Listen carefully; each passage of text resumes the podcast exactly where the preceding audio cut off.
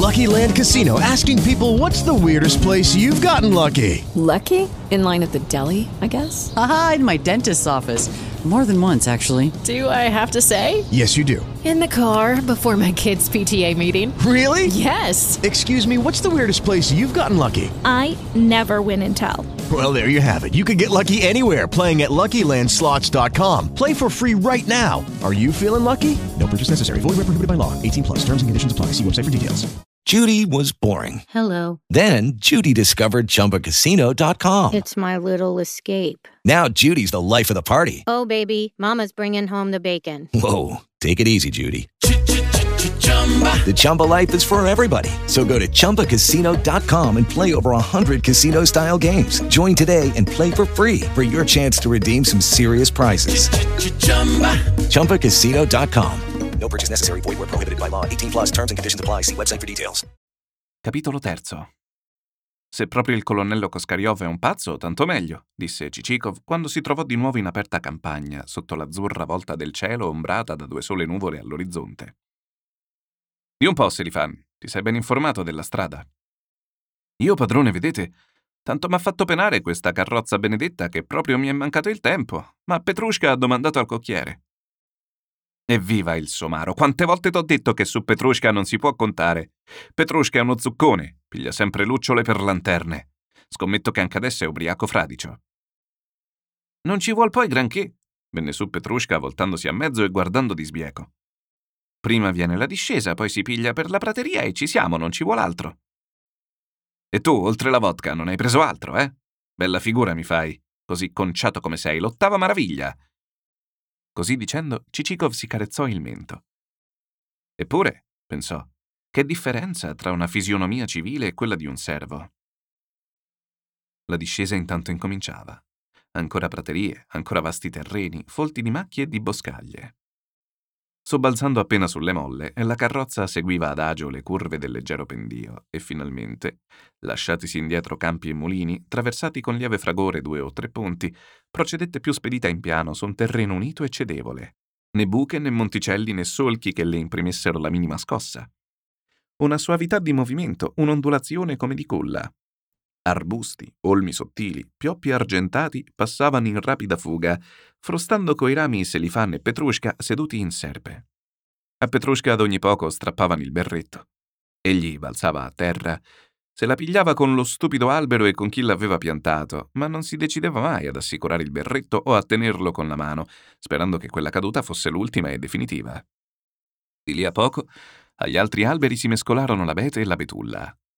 Già il bosco si ammantava delle ombre notturne, ma di botto, fra i tronchi ed il fogliame brillarono dei guizzi di luce. Gli alberi divennero più radi, i riflessi più frequenti, ed ecco apparire la superficie di un lago largo almeno quattro verste. Sorgevano qua e là sulla riva opposta capanne e casupole. Grida confuse si levavano dall'acqua. Una ventina di uomini, tuffati chi fino alla cintola, chi fino alle spalle e alla gola, si affaticavano a tirar la rete. Ma il bello si era che in questa, insieme coi pesci, era impigliato un omaccione perfettamente rotondo, una specie di botticello o di cocomero, che si dibatteva come disperato ed urlava squarciagola. Oi, Denis, dai il capo a Cosma. Cosma, te dico, piglia, non tanta furia. Fomà, adagio, diavoli maledetti, fate rompere la rete. Il cocomero si vede non temeva per sé. Tondo com'era, che che facesse, non poteva affondare. Anche con due uomini addosso avrebbe galleggiato come una bolla, solo gorgogliando di sotto e sbruffando dal naso. La paura sua era che si smagliasse la rete e scappasse via il pesce. Perciò, insieme con quella, alcuni uomini tiravano lui, aggrappandosi con ambo le mani alle corde. Deve essere il padrone, il colonnello Koskariov, disse Selifan. Perché? Perché, non vedete? Ha la pelle più bianca degli altri ed è grosso e grasso come un vero signore. Il cocomero, intanto, già prossimo alla riva, sentì che toccava e si rizzò. In quel punto stesso vide venire la carrozza con dentro Cicikov. Avete pranzato? gli gridò di lontano, arrivato che fu sul terreno sodo, avviluppato nella rete come una manina di donna in un guanto traforato. Con una mano si faceva solecchio, l'altra abbassava a mezzo il capo, a guisa della Venere dei medici. No, rispose Cicikov, cavandosi il berretto e salutando a più riprese. Ebbene ringraziatene Dio. Perché? domandò Cicikov, tenendo sollevato sulla testa il berretto. Eccovi qua il perché. Lascia andare la rete, Fomà, e tirami lo storione della tinozza. A te, Cosma, va e dagli una mano. Vedete, eh? Il re dei pesci! gridò il cocomero. Andate avanti, favorite. Tu, cocchiere, prendi la strada di sotto attraverso gli orti. Va, Fomà, va a togliere la chiusa. Mi accompagnerà lui, vengo subito. Fomà, un perticone dalle lunghe gambe, scalzo e in camicia, corse davanti alla carrozza, attraversando il villaggio, dove da ogni capanna penzolavano reti. Entrato in un orto, rimosse la chiusa, e la carrozza, andando oltre, uscì in una piazzuola di faccia ad una chiesa di legno. Dietro alla chiesa, alquanto discosto, spuntavano i tetti della casa signorile. È un originale questo Koskariov, pensò Cicikov. Eccomi qua, pronto! suonò una voce. Cicikov si voltò. Il signore rotondo gli veniva a fianco in calesse, soprabito di tela verdigna, calzoni gialli, collo nudo, niente cravatta, un cupido. Sedeva di traverso, occupando l'intero veicolo. Impossibile dirgli mezza parola, Apparve, disparve, riapparve col suo calesse sul posto dove s'era tirata la rete. Di nuovo echeggiarono le grida. Fomà, Cosmai, Denis! Arrivato davanti alla casa, Cicikov trasecolò. Sulle scale il cocomero lo aspettava a braccia aperte. Come avesse fatto a volare non si capiva. Secondo il costume tradizionale, tre volte si abbracciarono. Il cocomero era un tipo all'antica. Vi porto i saluti di Sua Eccellenza, disse Cicikov. Di che eccellenza? del vostro parente, il generale Alexander Dmitrieva. Alexander? Che Alexander? Il generale Betrishev. Betrishev, e chi è? Cicikov barrò tanto d'occhi. Come non lo conoscete? Ho il piacere, spero, di parlare al colonnello Koskariov. No, non sperate, qui non c'è nessun colonnello, ci sono io. Io, Piotr Pietrucci. Pietrucci Piotr Pietrovich. Cicikov rimase di sasso. Ma come mai? si volse a Selifan e Petrushka, i quali se ne stavano a bocca aperta, uno in serpe, l'altro allo sportello della carrozza. Ma come mai, imbecilli? Non vi ho detto io dal colonnello Koskariov. E voi mi portate qui da questo signore che non conosco. Bravi ragazzi, han fatto benone, esclamò Piotr Pietrucci. Su, andate in cucina per un sorso di vodka, staccate i cavalli e fate conoscenza con la mia gente. Vediamo un po', disse Cicikov. Uno sbaglio così marchiano, così inatteso, Niente sbaglio. Provate prima come si mangia da me, poi mi saprete dire se c'è sbaglio. Prego, favorite. E Piotr Pietrucci, preso Cicikov a braccetto, lo trascinò in casa. Sbucarono da una stanza e gli vennero incontro due giovinetti in giacchette estive, sottili come giunchi e almeno mezzo metro più lunghi del cocomero. I miei figliuoli, venuti qui in vacanza. Tu, Nicolascia, fermati qui col signore. Tu, Alexascia, vieni con me. Ciò detto, scomparve. Cicikov si intrattenne con Nicolascia, un ragazzo promettente, il quale subito gli spiattellò che al collegio non si imparava niente di niente e che insieme col fratello sarebbero andati a Pietroburgo perché a vivere in provincia era una morte. Capisco, pensò Cicikov. Bottiglierie, bagordi e scioperaggine in prospettiva. E in che condizione, dimandò, si trova la vostra proprietà? Ipotecata, rispose il padre, uscito come di sottoterra. Ipotecata. Male, pensò Cicikov. Vuol dire che tra poco non ci resterà più niente, bisogna affrettarsi, veramente. Disse poi con premuroso rammarico. Ho in mente che abbiate agito con troppa furia. No, non vuol dire. C'è anzi il suo tornaconto, tutti fanno così. Potevo io rimanere indietro agli altri? E poi vedete un secolo che si marcisce qui. Proviamo un po' la vita di Mosca, anch'essi i figliuoli mi stanno alle costole, non vogliono essere provinciali. È una bestia, conchiuse Cicikov fra sé e sé. Sperpera questa grazia di Dio e fa dei figli due scialacquatori. La proprietà è discreta. A vedere, contadini e padrone non potrebbero star meglio. E appena educati laggiù alla scuola degli stravizi e dei teatri, addio baracca. Potrebbe vivere davvero signore e godersela in campagna. Volete scommettere? disse Pietrucci. Io indovino quel che pensate. Che cosa? domandò Cicikov turbato. Voi pensate, che animale questo Pietrucci, mi invita a pranzo e mi fa fare il collo lungo. Pazienza, compare. In meno che non si faccia le trecce una ragazza tasata, sarà servito in tavola. Babbo, babbo, viene Platon Mikhailic, annunziò Alexascia guardando dalla finestra. A cavallo del baio, confermò Nicolascia, spenzolandosi dal davanzale. Dove? Dove? gridò Pietruccia correndo. Chi è questo Platon? domandò Cicicov a Alexasha. Un nostro vicino, una perla, rispose il padre. Entrò intanto lo stesso Platon, bel giovane, alto, delicato, capelli biondi e ricciuti. Lo seguiva un cagnaccio che rispondeva al nome di Yarb. Avete pranzato? domandò Pietrucci. Ho pranzato, sì. Ok. Siete venuti a prendervi spasso di me. E che me ne faccio di voi se avete già pranzato? Consolatevi, lo rassicurò l'altro sorridendo. Posso dire di non aver toccato un boccone. Non avevo e non ho appetito. Ah, ma se aveste visto che pesca s'è fatta, che storione ci ha favorito in cucina, che carponi, che trote. A sentirvi mi vien quasi rabbia. Com'è che siete sempre così allegro? E perché annoiarsi, scusate? Come perché annoiarsi? Perché tutto il mondo è una noia. Vuol dire che mangiate poco. Provatevi a mangiare da cristiano. La noia, amico mio, è un certo articolo inventato di fresco. Una volta nessuno si annoiava. E via, non me la date ad intendere, come se voi non vi foste annoiato mai. Mai, mai. E chi me ne darebbe il tempo? Appena sveglio, eccoti il cuoco, che bisogna ordinargli da pranzo, poi la colazione, poi il fattore, poi la pesca e finalmente a tavola. Dopo pranzo non riesci ad appisolarti e rieccoti il cuoco che ti domanda istruzioni per il giorno appresso, come e quando annoiarsi. Durante questo dialogo, Cicikov guardava fisso e ammirato al nuovo venuto. Era questi un modello di bellezza, diritto, svelto, proporzionato. Un viso fresco, liscio, femmineo, non deturpato dalla più impercettibile macchiolina.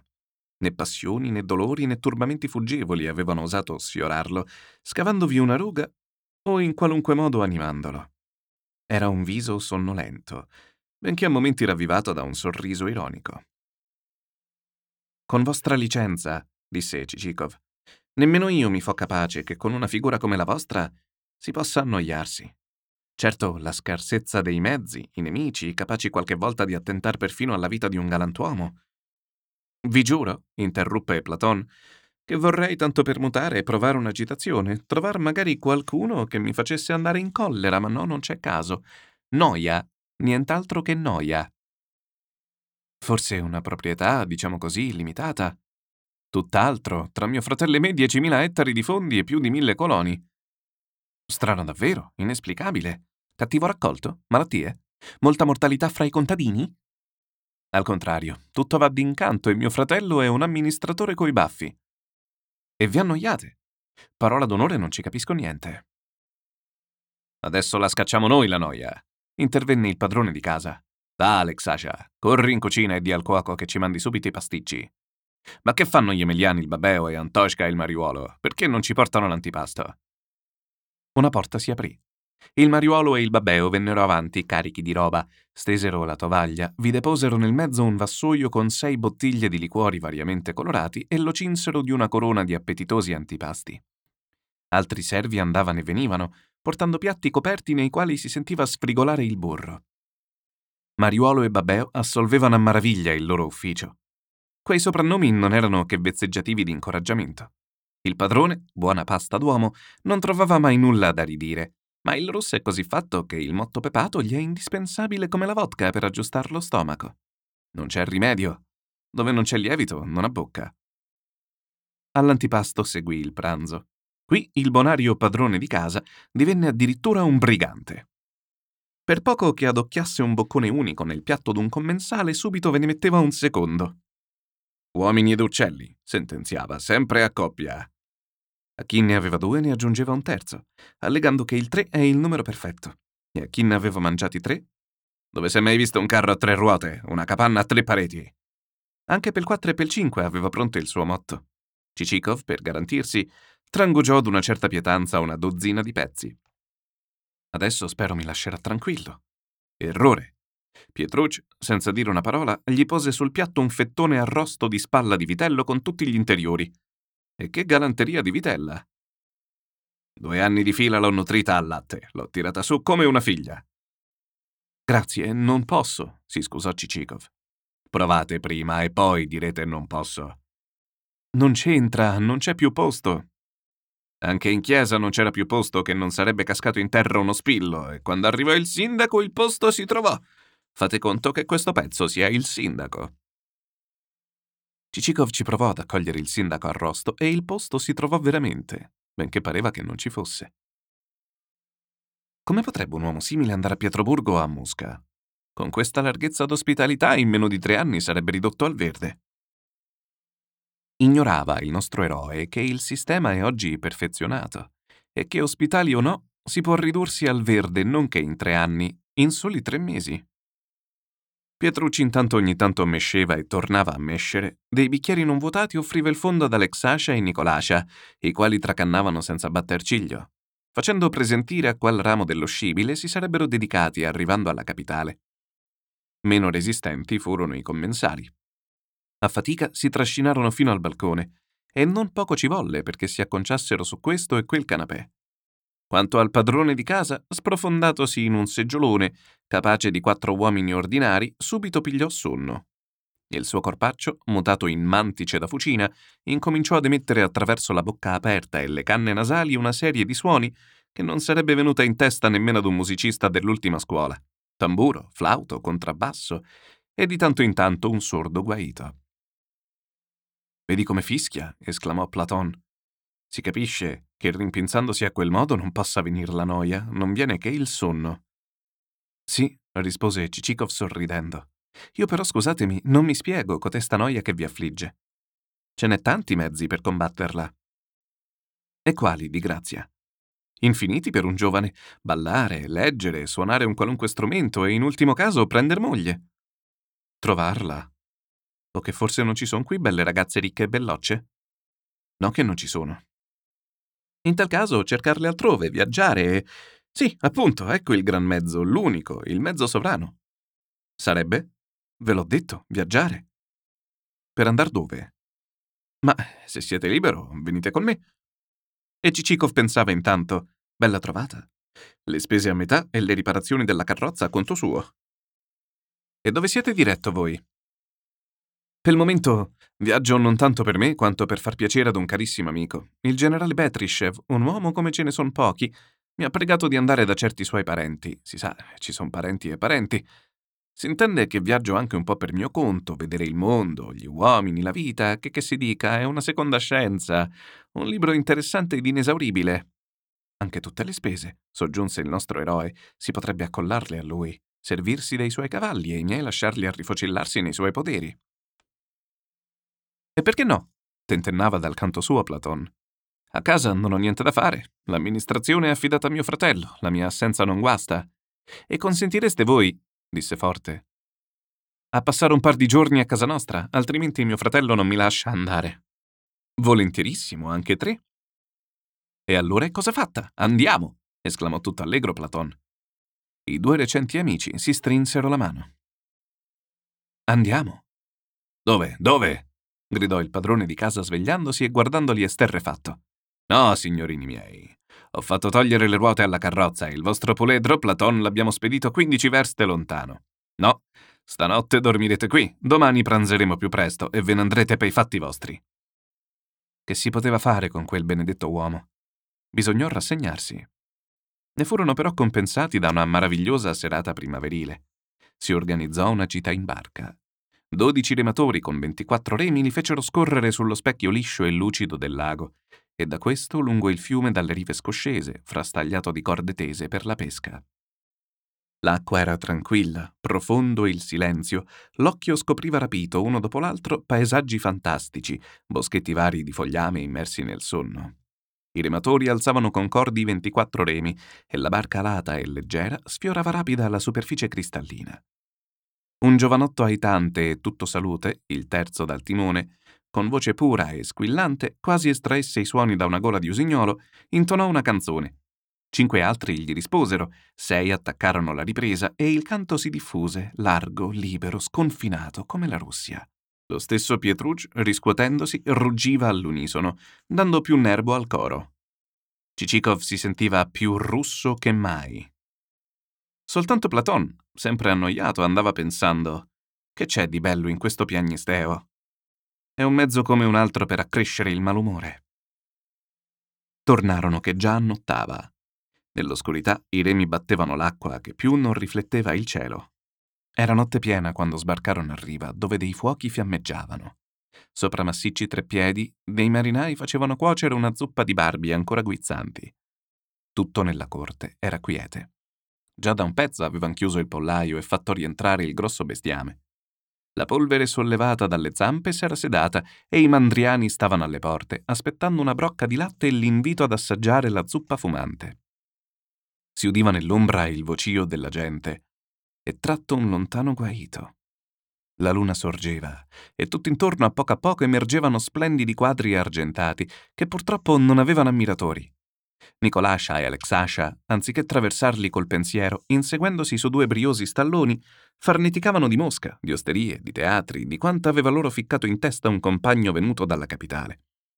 Il padre cercava la più sostanziosa maniera di nutrire i suoi ospiti. Platon sbadigliava. Più di tutti era animato Cicikov. Davvero, davvero, prima o dopo li avrò anch'io i miei poderi. E di nuovo la pronta fantasia gli faceva intravedere una concia donnetta e i piccoli Cicikov. A cena da un capo si mangiò a crepapelle. Ritiratosi nella camera assegnatagli ed entrato in letto, Cicikov si palpò la pancia. È un tamburo, disse. Nessun sindaco c'entra più. Volle il caso che la camera di Pietrucci fosse contigua. La parete era sottile e si coglieva ogni parola che di là si dicesse. Pietruccio ordinava al cuoco per la colazione del giorno appresso un pranzo in tutta regola e lo faceva in modo da svegliare l'appetito di un morto. Il pasticcio a quattro angoli, mi raccomando, diceva, tirando a sé il fiato come se succhiasse. In un angolo mettimi testa di storione e polpette di lampreda, in un altro grano saraceno con funghi, cipolla, panna, cervella e qualche altra cosetta, una cosetta così, capisci? E bada che da una parte sia ben rosolato, dalla parte di sopra, mi intendi? Di sotto poi cuocilo in modo che si impregni di succo, sai, in modo che non si sgretoli in bocca, ma si squagli senza che uno se ne accorga e qui faceva schioccar la lingua e pareva che masticasse. Diavolo che se lo pigli, non mi fa chiudere occhio, brontolò Cicikov, ficcando la testa sotto le coperte per non sentire. Ma disgraziatamente si sentiva lo stesso. E per salsa allo storione metti barbabietole, e per lani funghi e poi sai navoni, fave, carote, peperoni e qualche altra cosellina gustosa, pizzicante, insomma che ci sia molta roba. La porchetta poi coi suoi bravi pezzettini di ghiaccio e che sia ben farcita, tanto che scoppi e trabocchi. Molti altri piatti ordinò Pietrucci. Ricorrevano ad ogni poco le parole soffriggi a brusto la pillotta al giusto punto. Cicikov si addormentò sopra un tacchino. Il giorno appresso fu tale la scorpacciata che Platon non poté montare a cavallo. Il puledro fu fatto partire con uno degli staglieri di Pietrucci. Cicikov e Platon presero posto in carrozza Yarb, il mastino, seguiva pigramente, piano anch'esso fino al gozzo. Ah, il troppo stroppia, si sfogò Cicikov quando furono all'aperto. E con tutto questo non si annoia. Ecco quel che mi fa dispetto. Avessi io come te 70.000 rubli di rendita, pensava Cicikov. Ti giuro che la noia non la conoscerei nemmeno di vista. Eccola, per esempio, Murazov l'appaltatore, Dieci milioncini il birbone, una bagattella. Dite un po', vi rincrescerebbe di fare una piccola diversione?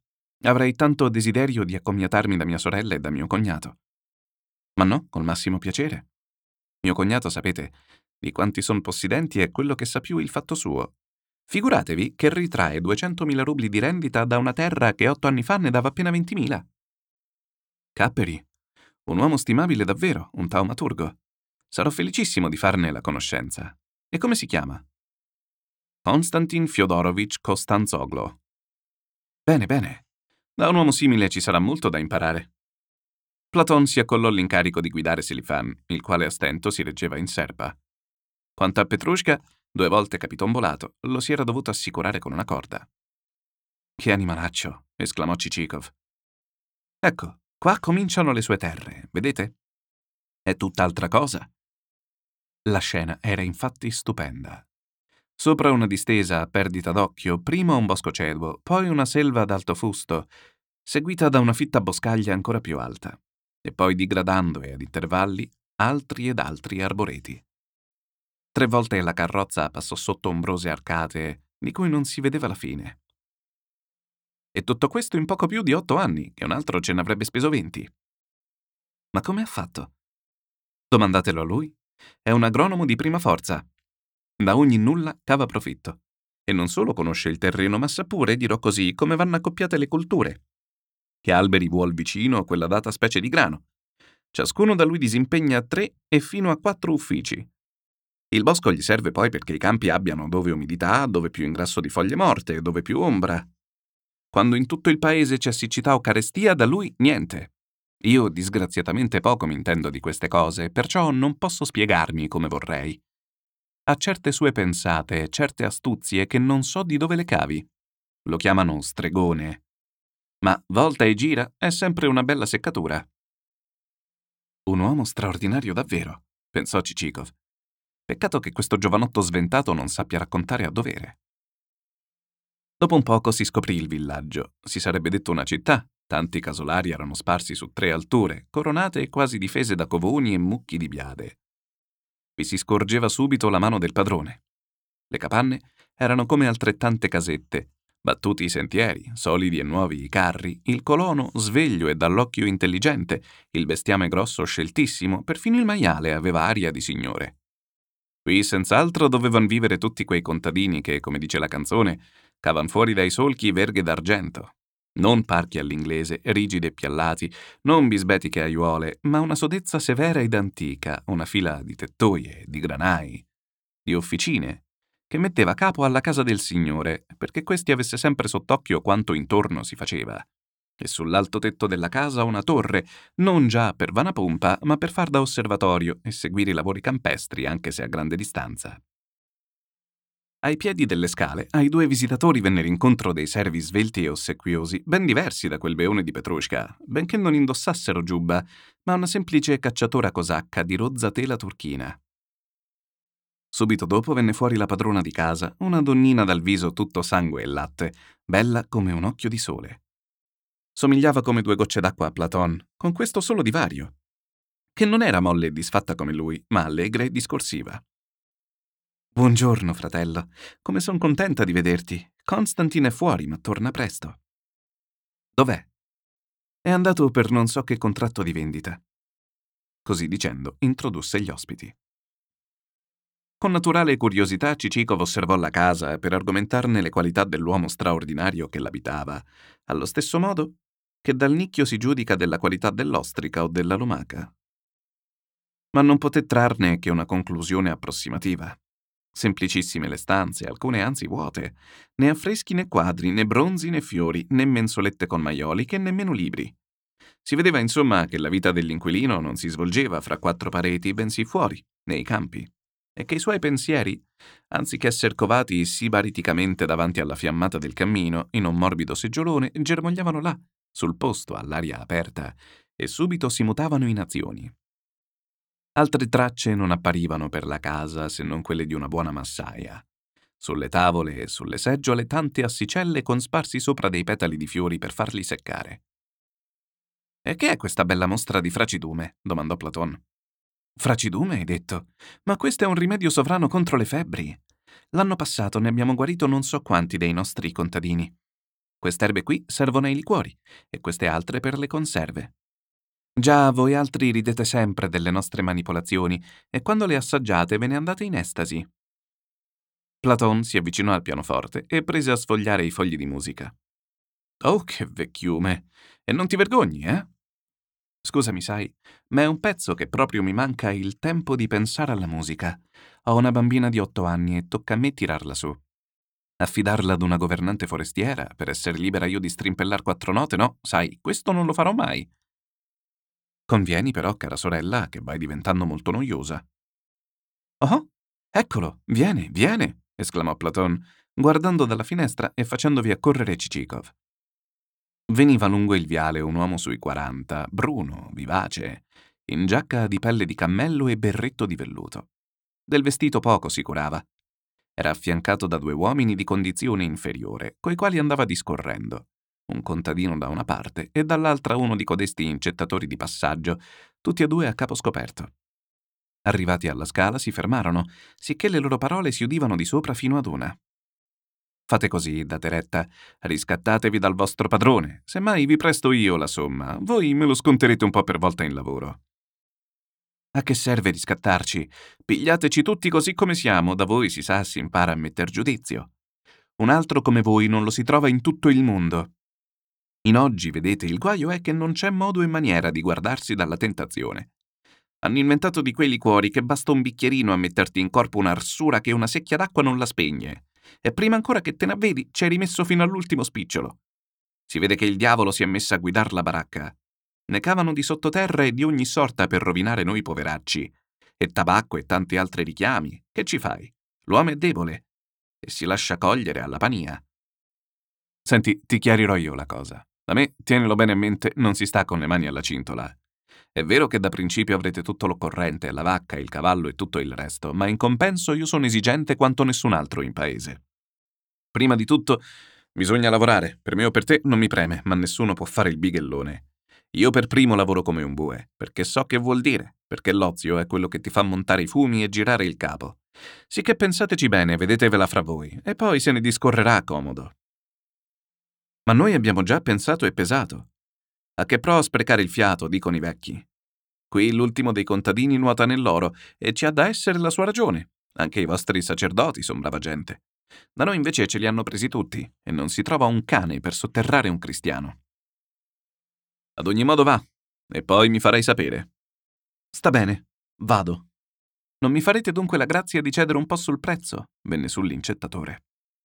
Ti ho già detto e ti ripeto che non mi piace mercanteggiare. Io non sono di quei proprietari che tu vai a trovare alla scadenza di un debito. Io vi conosco, io. Voi avete una lista completa dei debitori e delle scadenze. Si capisce che con l'acqua alla gola vi si dà a metà prezzo, quel che più volete. Ma che me ne fo io dei tuoi danari? Posso tenere la roba tre anni di fila in magazzino senza aver bisogno di ricorrere al credito. Capisco, non dico di no, ma è solo per il piacere di trattar con voi, mica per interesse. Eccovi qui 3.000 rubli di caparra. Così dicendo, l'incettatore si cavò dal camice un pacchetto di carte bisunte. Konstantin le prese tranquillamente, senza contarle, se le ficcò in tasca. Mmm, fece Cicikov, come un fazzoletto da naso, né più né meno. Un momento dopo, Konstantin Fyodorovich entrò nel salotto. Cicikov fu ancora più colpito in vederlo da vicino faccia abbronzata, capelli ispidi e neri precocemente brizzolati, vivacità di sguardo e non so che di bilioso proprio nell'ardente natura meridionale. Non era infatti un russo autentico, ignorava egli stesso di che paese fossero i suoi antenati, né si curava di saperlo, come cosa estranea all'agronomia e assolutamente superflua. Si considerava russo, né altra lingua parlava che il russo. Platon presentò Cicikov e questi col padrone di casa si abbracciarono. San Constantin, per cacciare la noia ho pensato di fare un viaggetto in compagnia dell'amico Cicikov. Bravissimo. E dov'è che andate? Confesso, rispose Cicikov, piegando un po' la testa da una parte e nel tempo stesso lisciando con la mano il bracciolo della poltrona, che per il momento non viaggio tanto per mio conto quanto per far cosa grata ad un caro intrinseco amico. Il generale Betryshev mi ha incaricato di visitare certi suoi parenti. Si sa, ci sono parenti e parenti. Ciò non toglie però che io ci abbia la mia parte di interesse, sia sotto il rispetto della salute, sia per vedere il mondo, per studiare gli uomini, il che costituisce, diciamo così, un libro parlante, una scienza vissuta. Un'occhiata qua e là non è mai soverchia. Benissimo detto, proprio così non è soverchia. Si vedono cose nuove, ci si imbatte in gente che altrimenti non si incontrerebbe e la cui conversazione val tant'oro, com'è per esempio il caso presente con voi. Nessuno meglio di voi può illuminarmi, spegnere la mia sete di sapere. Io aspetto le vostre parole come una manna celeste. O che volete che vi illumini? Io per primo ho avuto un'educazione così così e posso dire di non saper niente. E vi par poco, egregio amico, la scienza di reggere il timone dell'economia rurale, di far fruttare la terra, di assicurarsi una proprietà non già immaginaria ma reale, tangibile, assolvendo così uno dei primi doveri civili e meritandosi la stima dei concittadini. Ebbene facciamo così. E Konstantin guardava fisso negli occhi a Cicikov. Fermatevi qui da noi. Vi mostrerò e vi spiegherò alla meglio come va la baracca. Vedrete voi stesso che la scienza non c'entra per nulla. Sì, sì, fermatevi, interloquì la moglie, e volgendosi al fratello soggiunse che fretta è la tua? Io non ti lascio andare. Io sono indifferente, decida l'amico Cicikov. Ah, oh, quanto a me col massimo piacere. C'è però una difficoltà. Il parente del generale Betryshev è un certo colonnello Koskaryov. Koskaryov? Ma quello lì è un pazzo. Un pazzo, precisamente, né io ci andrei se il generale, mio carissimo ed intrinseco amico. In tal caso fate così, andateci subito, non c'è che una decina di verste. Servitevi del mio calesse, farete in tempo a tornar qui per la colazione. Magnifica idea, esclamò Cicikov prendendo il berretto. With the Lucky Land slots, you can get lucky just about anywhere. This is your captain speaking. Uh, we've got clear runway and the weather's fine, but we're just going to circle up here a while and uh, get lucky. No, no, nothing like that. It's just these cash prizes add up quick. So I suggest you sit back, keep your tray table upright, and start getting lucky. Play for free at LuckyLandSlots.com. Are you feeling lucky? No purchase necessary. Void where prohibited by law. 18 plus terms and conditions apply. See website for details. Hey guys, it is Ryan. I'm not sure if you know this about me, but I'm a bit of a fun fanatic when I can. I like to work, but I like fun too. It's a thing. And now the truth is out there. I can tell you about my favorite place to have fun Chumba Casino. They have hundreds of social casino style games to choose from, with new games released each week. You can play for free anytime, anywhere and each day brings a new chance to collect daily bonuses. So join me in the fun. Sign up now at ChumbaCasino.com. No purchase necessary. VGW Group. Void were prohibited by law. See terms and conditions. 18 plus. Il calesse era belle pronto e in mezz'ora lo portò dal colonnello. Tutto il villaggio era sossopra. Fabbriche nuove e restauri, monti di calce, di mattoni, di travi. Si rizzavano case che parevano destinate ad uffici. Su di una si leggeva in lettere dorate deposito di attrezzi rurali. Sopra un'altra, ufficio centrale di contabilità e più appresso comitato agrario, scuola normale, eccetera. Insomma, ce n'era per tutti i gusti. Il colonnello, quando Cicikov fu introdotto, stava ritto davanti ad un'alta scrivania e con la penna fra i denti. Accolse il visitatore con grande effusione di cortesia. Prese subito a narrargli quante fatiche aveva dovuto durare per portare la proprietà allo stato fiorente in cui si trovava. Si lamentò che fosse enormemente difficile far entrare in testa ai contadini la nozione delle alte soddisfazioni spirituali dovute alla scienza, all'arte, alla raffinatezza del vivere.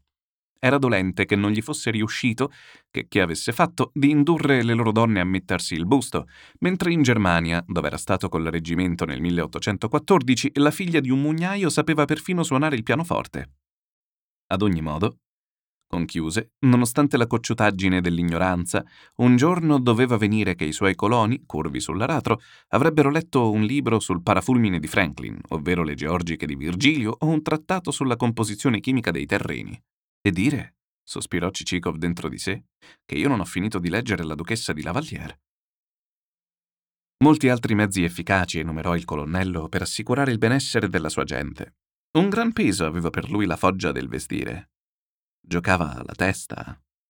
Che se la metà soltanto dei contadini russi avessero adottato le mutande tedesche, l'istruzione avrebbe avuto più larga diffusione, il commercio novello impulso e l'alba del secolo d'oro sarebbe spuntata per la Russia. Cicikov sentiva, sentiva, lo guardava fisso negli occhi e persuaso alla fine che con un simile originale si poteva andar per le spicce, gli spiattellò subito ogni cosa, dicendogli delle anime, della loro qualità della compera e del relativo contratto da stipulare. Insomma, interruppe il colonnello senza stare in forse un sol momento, è una domanda che mi si fa. Per l'appunto. In tal caso vogliate metterla per iscritto. La domanda andrà all'ufficio incaricato della ricezione dei rapporti.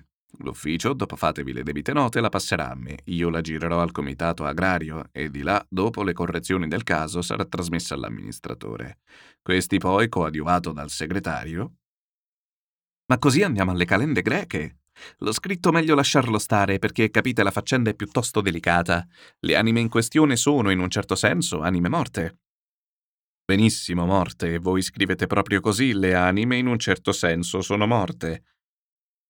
Ma come morte? No, no, sono morte, ne convengo, ma debbono figurare come se fossero vive. Benissimo, e voi scrivetelo, bisogna, ovvero è indispensabile, si desidera, si vuole che figurino come vive. Un negozio di questo genere non si può conchiudere senza mettere penna in carta. Pigliate ad esempio l'Inghilterra o lo stesso Napoleone. Non dubitate, vi farò io accompagnare ai vari uffici. Suonò un campanello e immediatamente un uomo si presentò. Segretario, fate che venga qui un commissionario. Il commissionario arrivò di lì a poco, un che di mezzo tra contadino e scrivano. Ecco qua il fatto vostro. Informatele e seguitelo ad occhi chiusi. Che si poteva fare col colonnello? Cicikov, tanto per cavarsi la curiosità, tenne dietro alla sua guida. L'edificio per la ricezione dei rapporti esisteva solo nell'insegna. Le porte erano chiuse. Il direttore era stato trasferito al Comitato per le costruzioni rurali recentemente istituito, cedendo il posto al cameriere Beryozovsky, il quale a sua volta era passato a far parte di un sottocomitato per le costruzioni suddette. Nel comitato agrario si era in via di restauri. Svegliato un ubriaco, non se ne poté cavar nulla. Qui da noi, cercò di spiegare la guida di Cicikov, è una casa del diavolo. Il colonnello si fa menar pel naso. Il comitato delle costruzioni è quello che fa tutto, nomina, rimuove, vi manda di qua e di là dove più gli piace. È l'unico posto dove ci sia il suo tornaconto. Cicikov non volle vedere altro. Tornato dal colonnello, gli disse chiaro e tondo che l'ufficio dei rapporti non esisteva e che in genere di una matassa così arruffata non era possibile trovare il bandolo. Il colonnello si accese di nobile sdegno, ringraziò Cicikov con una forte stretta di mano e, presa carta e penna, schiccherò all'istante otto terribili domande. Perché il comitato delle costruzioni arbitrariamente aveva disposto degli impiegati non da esso dipendenti? Come aveva tollerato il direttore che un capo di ufficio, prima di dar la consegna al suo successore, entrasse in un sottocomitato? Come mai il comitato agrario non si era curato della non esistenza dell'ufficio dei rapporti? Ora sì che verrà un finimondo, pensò Cicikov, facendo atto di accomiatarsi. No, non vi lascio andare. Qui ci va del mio amor proprio. Vi farò io vedere che cosa vuol dire l'assetto organico di un'amministrazione. Metterò il vostro affare nelle mani di un uomo che li val tutti, di uno figuratevi, che ha compiuto i corsi universitari. Ma per non perdere un tempo prezioso passiamo, vi prego, nella mia biblioteca. Ecco qua. E lo accompagnava nella stanza contigua. Qui libri, carta, penne, matite, tutto, servitevi senza riguardo, siete in casa vostra. L'istruzione deve essere patrimonio comune. Arrivederci tra poco. La sala vastissima era circondata da scaffali, alti fin quasi al palco, con sulle cornici, qua e là, delle bestie impagliate. Nel primo scaffale a destra libri di tutte le maniere. Selvicoltura, bachicoltura, orticoltura, allevamento del bestiame, nonché un sacco di quelle riviste speciali che si spediscono in caccia di abbonati e che nessuno si dà la pena di leggere. Cicikov naturalmente si volse ad un altro scaffale, ma fu come un cadere dalla padella nella brace. Qui si entrava a gonfie vele nel mare magno della filosofia. Sei massicci calepini gli caddero nell'occhio dal titolo Prolegomeni della dialettica, teorica degli universali, della sostanza, dell'assoluto, del mutuo sdoppiamento della forza generatrice come chiave all'intelligenza dei principi organici. E svolgendoli a caso, lesse ad ogni pagina identità, astrazione, determinismo, obiettiva, subiettivo e mille altre diavolerie. Non è pane per i miei denti, disse Cicikov, e si volse ad un terzo scaffale contenente i libri d'arte. Qui tirò fuori un grosso volume con illustrazioni mitologiche, anziché no scollacciate, e prese a sfogliarlo. Questa specie di illustrazioni piacciono agli scapoli di mezza età, e qualche volta anche a quei vecchietti che si eccitano ai balletti e ad altri spettacoli appetitosi. Cicikov stava per estrarre un altro volume dello stesso genere quando ricomparve il colonnello, raggiante in viso e con una carta in mano. Tutto è fatto che meglio non si poteva. È un genio, non c'è che dire. Lo metterò a capo dell'azienda, anzi istituirò per lui una sezione apposita. Vedrete che testa. In 448 ha sbrigato il negozio. Sia lodato il cielo, sospirò Cicikov, apprestandosi a sentire. Il colonnello lesse. Presa in esame la pratica affidatami dalla signoria vostra, mi reco onore riferire quanto appreso in attinenza alla medesima. Primo, nella domanda del signor consigliere di collegio Cavalier Pavel Cicikov si contiene un equivoco, imperocché alle anime iscritte nella lista del censimento impropriamente viene applicato l'epiteto di morte. È da presumere che il sullodato estensore della domanda abbia adoperato quel termine nel senso di mortali, ma l'uso stesso di questo appellativo rivela in lui uno studio empirico compiuto probabilmente in qualche scuola di villaggio, poiché l'anima, come è provato dalla scienza, è immortale. Che birbone, eh? esclamò gongolando il colonnello. Mi pare che vi punzecchi. Convenitene però che stile, che penna. Secondo, qui, nelle terre cui la domanda si riferisce, non risultano anime che non siano pignorate, mortali o morte che si voglia dire, anzi, non che pignorate, sono ripignorate a 150 rubli l'una, Eccezion fatta del podere di Gurmailovka, che si trova sub iudice, in seguito alla lite col proprietario Predishev e per conseguenza sotto sequestro debitamente notificato nel numero 42 della Gazzetta di Mosca. Ma allora Dio vi perdoni, perché non dirmelo prima? Perché trattenermi con tante frascherie? Proruppe Cicikov. Perché? Ma per la forma, caro voi, per la forma. Non si tratta mica d'uno scherzo. Bisogna innanzitutto rendersi conto, non procedere a tentoni. Cicikov afferrò allora il berretto e contro ogni buona creanza scappò via come una furia. Scoppiava dalla rabbia. Il cocchiere era pronto a cassetta, ben sapendo non valer la pena di staccare i cavalli visto che per avere il fieno si doveva formulare un'istanza e aspettare l'ordine relativo per il giorno appresso. Il colonnello rincorse il fuggitivo, gli prese una mano, se la strinse forte al cuore e lo ringraziò di avergli aperto gli occhi sul vero stato delle cose. Disse che era indispensabile mettere ordine e stare addosso ai subordinati per combattere la rilassatezza e impedire che i congegni amministrativi si arrugginissero e che l'incidente gli aveva ispirato l'idea luminosa di creare un comitato di vigilanza sul comitato delle costruzioni, il che avrebbe annullato di colpo ogni sorta di malversazione e di licenza. Cicikov, più che mai irritato, tornò dagli amici, che già i lumi erano accesi. Così tardi? disse stupito Costanzoglo. Che avete discorso così a lungo? si informò Platon. È la prima volta in vita mia che mi imbatto in uno sciocco simile. Questo non preme, disse Costanzonglo. Il colonnello è anzi un fenomeno consolante, perché riflette in sé spiccatamente in caricatura tutte le balordaggini dei nostri sapientoni, di quelli che prima di riconoscere le cose proprie pigliano a prestito quelle straniere. Vedi un po' che razza di proprietari è venuta fuori. Ti fondano uffici, fabbriche, scuole, commissioni e chi più n'ha più ne metta. Bella sapienza. Dopo la burrasca del 1812 si stava lì lì per rimettersi in carreggiata. Ebbene, buttiamo tutto all'aria e ricominciamo da capo. Hanno fatto più danno loro che non i francesi, sicché adesso, figuratevi, un qualunque Piotr Pietrucci può passare per un proprietario di buon senso. Ma Pietrucci, come gli altri, obiettò Cicikov, ha messo tutto il suo al Monte di Pietà. Sì, tutto al monte e tutto a monte. Che ci fate? Si apre una manifattura di cappelli o di candele, si chiamano gli operai specialisti da Londra, ci si dà affari mercanti, evviva! Un proprietario, che poi è la condizione più rispettabile, eccolo diventato industriale. Filatoi, arcolai meccanici, telai, mussola per le ragazzotte e le sgualdrine della città. Ma tu pure, se non mi sbaglio, hai delle fabbriche, osservò Platon. E chi ti figuri che le abbia messe su? Si son fatte da sé. Tanta di quella lana s'era ammucchiata che non c'era come smerciarla. E allora io presi a tessere un po' di stoffa, roba semplice, rustica, a buon mercato, che il contadino ci trova quel che vuole. Ne vuoi un'altra? Per sei anni di fila i pescivendoli gettavano qui a riva squame di storioni e di trote. Ebbene io per sbarazzarmene ne feci colla, capisci, e non ricavato finora 40.000 rubli. Eccoti spiegato. Cicikov sbalordito spalancava gli occhi. Che stregone quell'uomo! Che zampe! Che raspa! Aggiungi poi che molti operai morivano di fame. L'annata era scarsa, sempre in grazia di cotesti fabbricanti guastamestieri che non avevano avuto la testa a seminare. Di queste fabbriche a modo mio ne sorgono qui come funghi. Ogni anno una fabbrica, secondo la qualità degli avanzi e dei rifiuti. A tener l'occhio ai fatti di casa, ogni cencio, ogni rimasuglio ti dà una rendita, tanto che a volte ti verrebbe voglia di buttarli via. Ma io ne tengo di conto, io.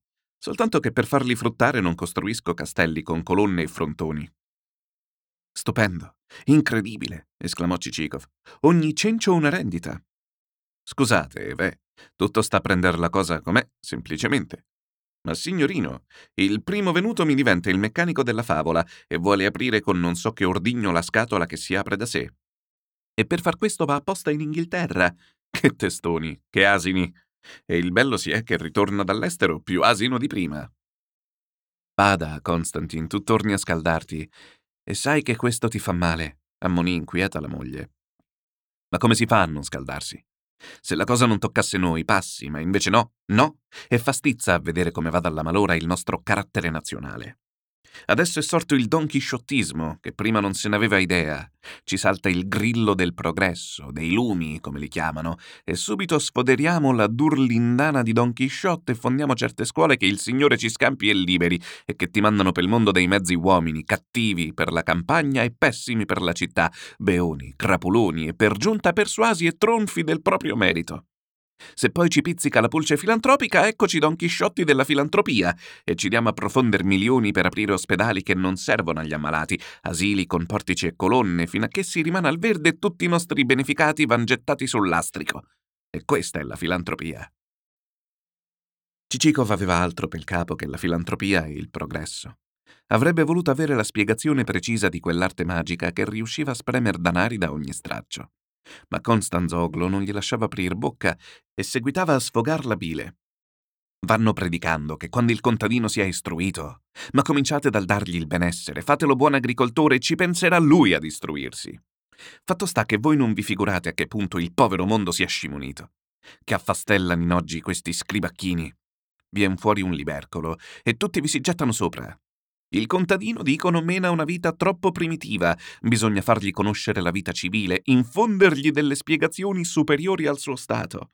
E visto che essi per primi, grazie a cotesta vita cosiddetta civile, sono diventati stracci anziché uomini e sentina di ogni malanno, visto che ogni sbarbatello diciottenne ha già provato tutto e prima ancora di mettere i denti è calvo come una palla da biliardo, ecco che si pretende di inoculare l'infezione alla povera gente.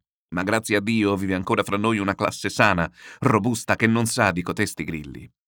Sì, proprio dobbiamo ringraziare Dio.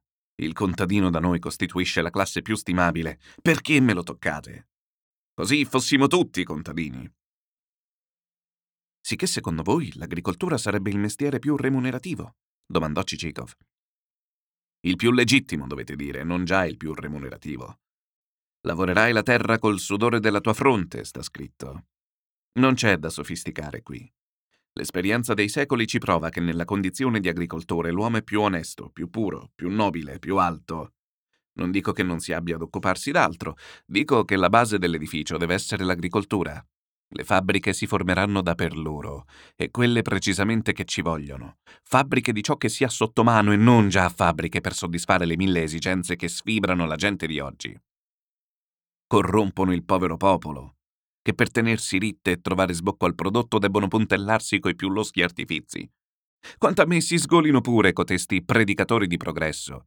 Non impianterò nessuna di così fatte industrie per alimentare le vostre aspirazioni raffinate, né tabacco né zucchero. Avessi anche a rimetterci un milione. Se la corruzione ha da invadere il mondo, non venga almeno dalle mie mani. A Dio intendo presentarmi con la coscienza netta.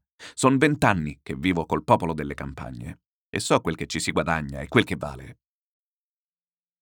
Per me la cosa più sorprendente è sempre questa, che con una giudiziosa amministrazione si possa ricavare una rendita dai rimasugli, dai rifiuti, da qualunque inezia. Ah, gli economisti! Seguitò l'altro in tono di aspro sarcasmo senza badare a Cicikov. Bellini davvero! Una mandria di imbecilli che si rincorrono e non vedono più in là del loro naso.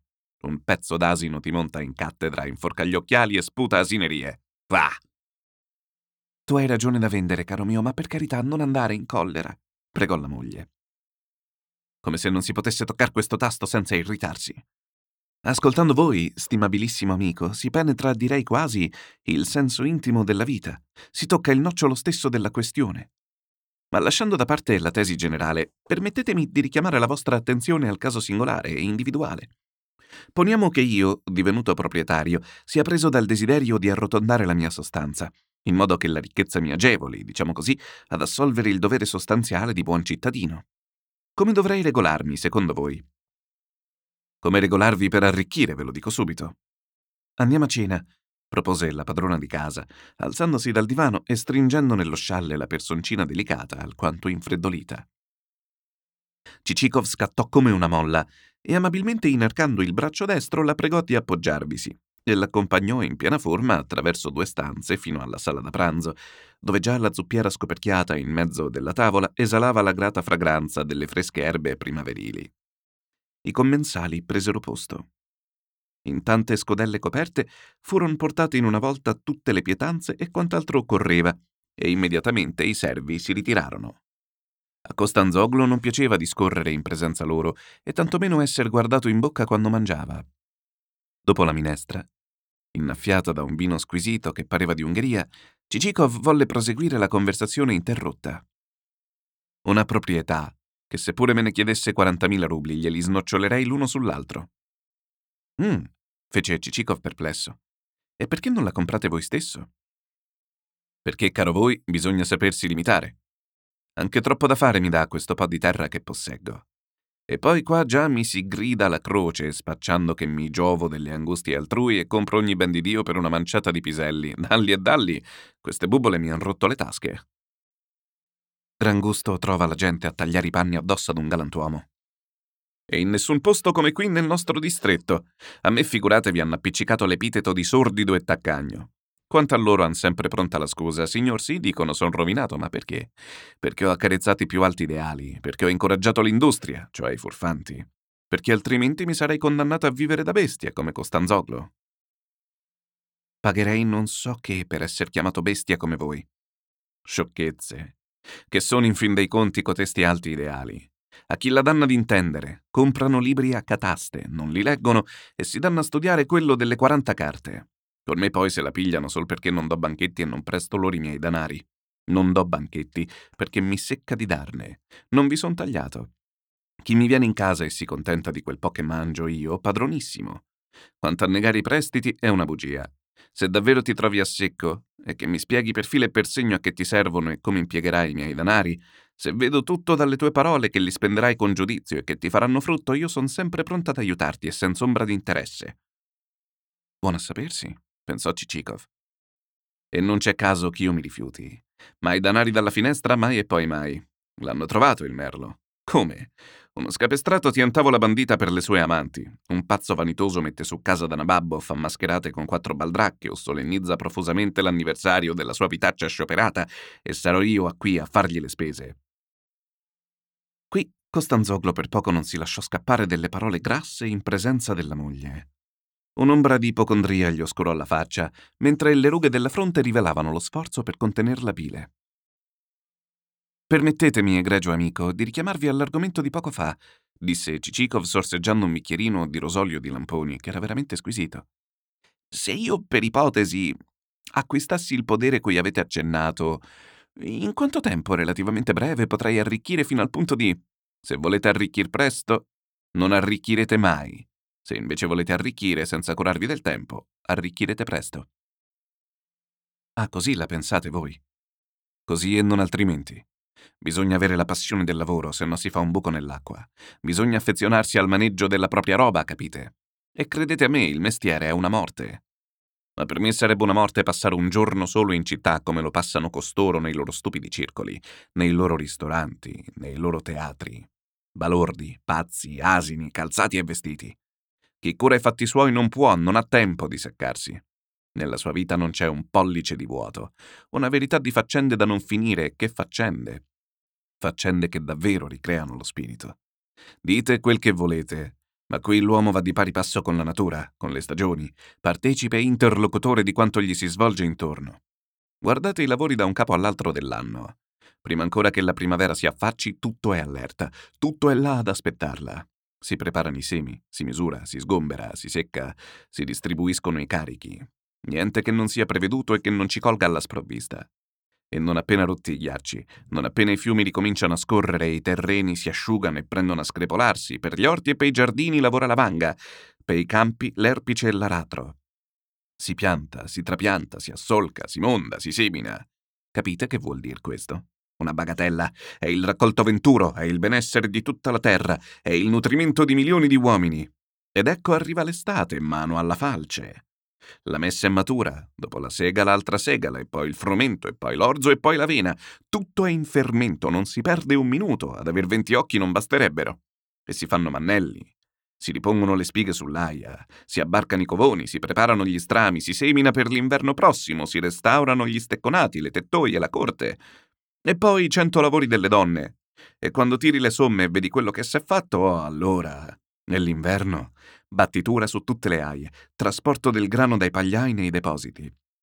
Vai al mulino, dai un occhio alle fabbriche, visiti il banco dell'artigiano, guardi il contadino che si sbraccia a lavorare per sé. Io vedete, se un legnaiuolo maneggia l'ascia a dovere, son capace di starlo a guardare due ore di fila, tanto il lavoro mi empie di allegrezza. E se pensi al perché, allo scopo di tanto tramestio, e come intorno a te tutto cresce e si moltiplica e ti dà frutto e rendita, allora non si può dire quel che ti senti dentro. E non già perché crescano i danari. I danari sono danari e nient'altro ma perché tutto questo è opera delle tue mani, perché tu sei centro ed origine, tu motore e creatore, tu il mago che spargi l'abbondanza e la benedizione sopra ogni cosa. E dove me la trovi una voluttà maggiore di questa? E così dicendo alzava la faccia al cielo, e le rughe gli si spianavano sulla fronte. Era raggiante, come un imperatore nel giorno dell'incoronazione. No, in tutto il mondo non la trovi. Qui veramente l'uomo si fa simile a Dio.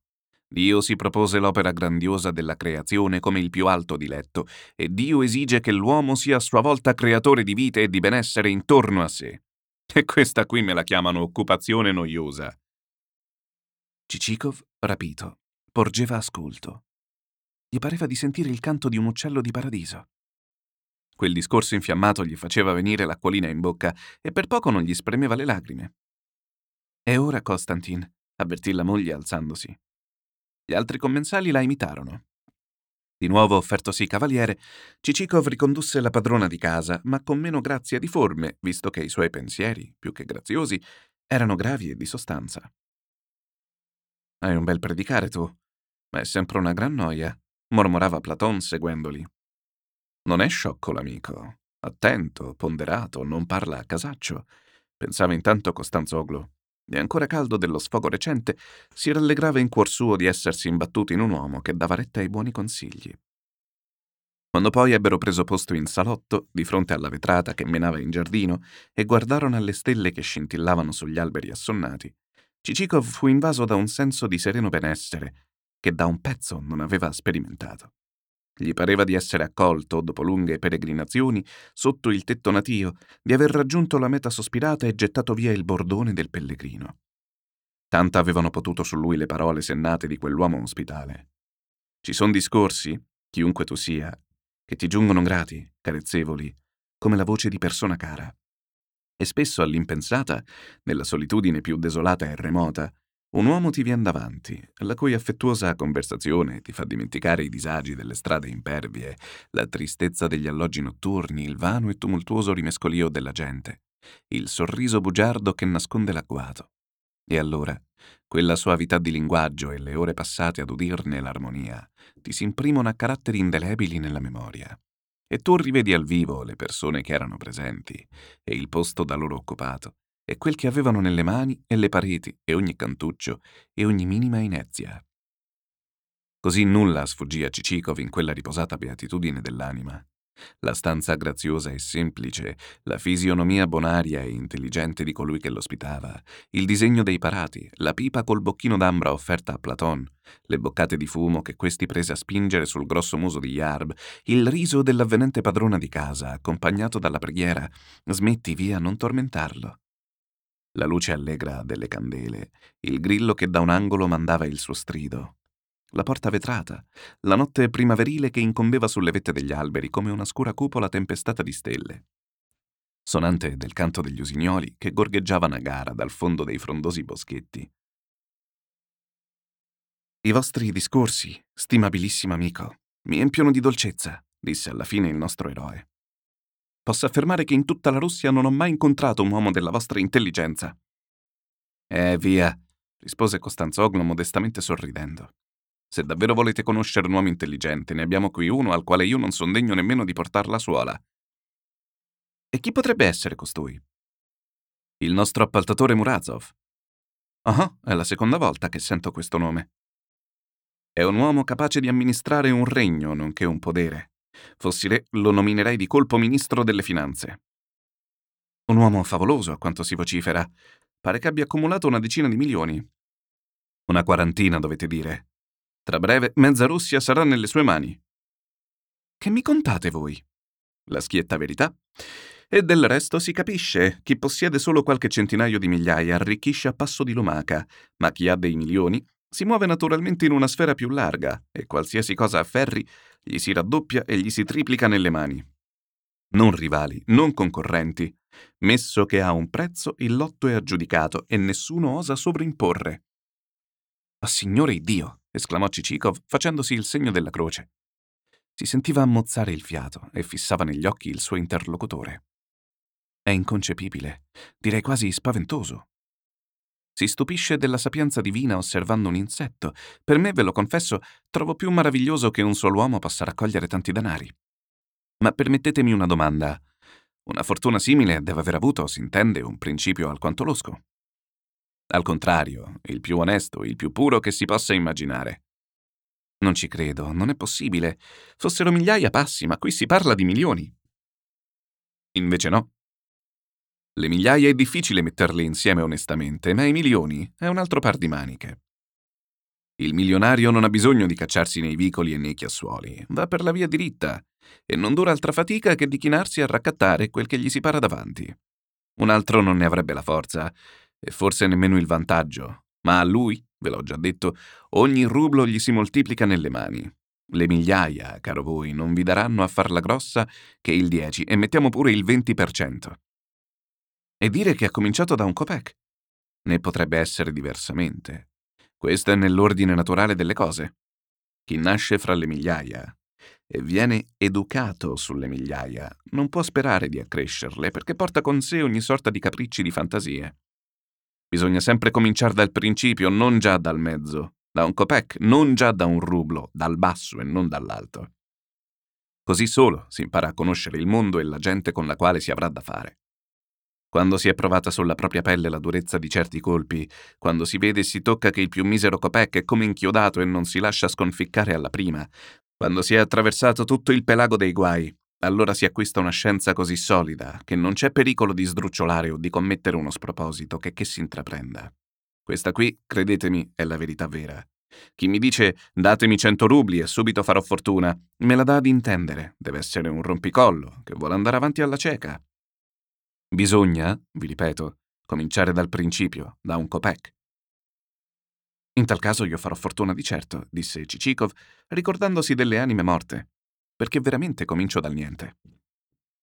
Konstantin, il signor Cicikov deve aver bisogno di un po' di riposo, è tardi, avvertì la padrona di casa. E tu non fai che discorrere. E la farete, riprese senza badarle. Vi vedrete scorrere nelle mani fiumi d'oro. Non saprete più che farne dei vostri danari. Cicikov si sollevava nella regione luminosa dei sogni. I pensieri gli facevano vortice nel cervello. La fantasia eccitata andava ricamando aurati ghirigori sul tappeto d'oro della speranza e gli orecchi branditi armonicamente risuonavano delle magiche parole: fiumi d'oro, fiumi d'oro. Davvero, Konstantin, dovresti permettere al signor Cicikov di andare a riposare. Ma che ti fate? Va pure a cuccia se hai sonno, rispose il marito. Ma nel punto stesso sentì che tutta la stanza rintronava del ronfio di Platon, cui teneva bordone quello di Yarb. Accortosi allora che la moglie non aveva torto, diede uno scossone al dormiente, gridandogli in capo: Hai russato abbastanza! ed augurò a Cicikov la buonanotte. La brigata si sciolse e di lì a poco tutti erano a letto e dormivano. Tutti meno Cicikov. I pensieri lo tenevano desto. Andava mulinando come diventar proprietario sul serio e non già un podere fantastico. Dopo i discorsi recenti, la possibilità di arricchire era più che visibile. E così agevole gli pareva, così consentanea alla sua natura l'arte difficile dell'economia rurale. Bastava che gli riuscisse pignorare i suoi morti e acquistare un vero e proprio pezzo di terra. E già se ne vedeva in possesso, già sorvegliava, regolava, dava ordini secondo gli ammaestramenti di Costanzoglo prudente, avveduto, studiando il vecchio prima di introdurre il nuovo, tutto osservando coi propri occhi, conoscendo uno per uno i contadini, respingendo da sé ogni superfluità, dandosi a tutt'uomo all'assiduo lavoro. Che felicità la sua, quando avesse montato la macchina agricola e ne vedesse muovere armonicamente i complicati congegni. Che fervore di opera, che fioritura di speranze, che sicurezza di promesse. Come in un mulino scorrono dai chicchi di grano ruscelli inesausti di farina, così sulle sue terre scaturivano da ogni cencio, da ogni rifiuto, fiumi e cascate di denari contanti. La figura di quel modello di agricoltore gli stava viva davanti. Era il primo in tutta Russia, per quale fosse compreso di una sincera stima. Finora non s'era inchinato che al lustro dei titoli o della ricchezza. Alla sola intelligenza non mai. Costanzoglo gli faceva mutar parere. Capiva che con un uomo simile non era lecito scherzare. Mi ha suggerito di comprare il podere di Klobuyev. Perché no? 10.000 rubli li aveva. 15.000 si poteva dimandarli a prestito a Costanzoglo, così ben disposto ad aiutare una persona seria che volesse far fortuna. Quanto al resto, si sarebbe ingegnato. Un po' per via di pegni, un po' tenendo in freschi i creditori, niente di più facile, arte vecchia per lui. Non ti garba? Ebbene, se ne hai voglia, là è il tribunale, intentami una lite, e non so chi di noi ci avrà più gusto. Cicikov pensò e ripensò a lungo. Alla fine il sonno, che già da quattro ore teneva, come si suol dire, fra le sue braccia tutta quanta la casa, abbracciò forte anche lui e gli troncò bruscamente i sogni ad occhi aperti.